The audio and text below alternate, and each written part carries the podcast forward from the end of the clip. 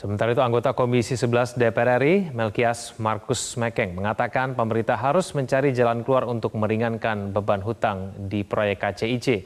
Mekeng juga berharap nantinya kereta cepat dapat diminati oleh seluruh lapisan masyarakat agar proyek kereta cepat tidak dinilai sia-sia.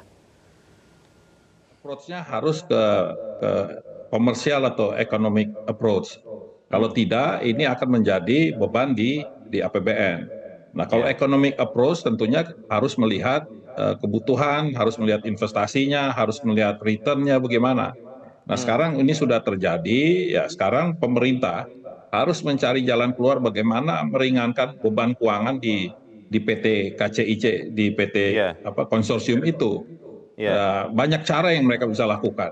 Mencari investor baru yang nanti dilakukanlah negosiasi bisnis agar bisa uh, meringankan entah pemerintah menjual sahamnya di situ atau uh, me- me- menambah apa uh, menambah uh, investor baru mengu- sehingga mengurangi beban hutang Yeah.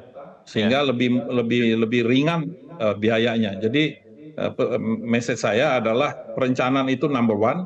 Kedua lebih kalau ini mau lebih lebih sustain ya harus uh, commercial approach-nya juga di- ditonjolkan. Kalau tidak ini akan menjadi sebuah proyek pemerintah yang tidak membutuhkan eh, apa pengembalian dan sebagainya. Dan Oke. yang kedua, memang kalau kita lihat sekarang kelihatan ini kereta cepat tidak dibutuhkan. Tapi kita tidak tahu perkembangan eh, penduduk yang begitu cepat. Nanti pada saatnya ini akan banyak juga orang menggunakan. Jelajahi cara baru mendapatkan informasi. Download Metro TV Extend sekarang.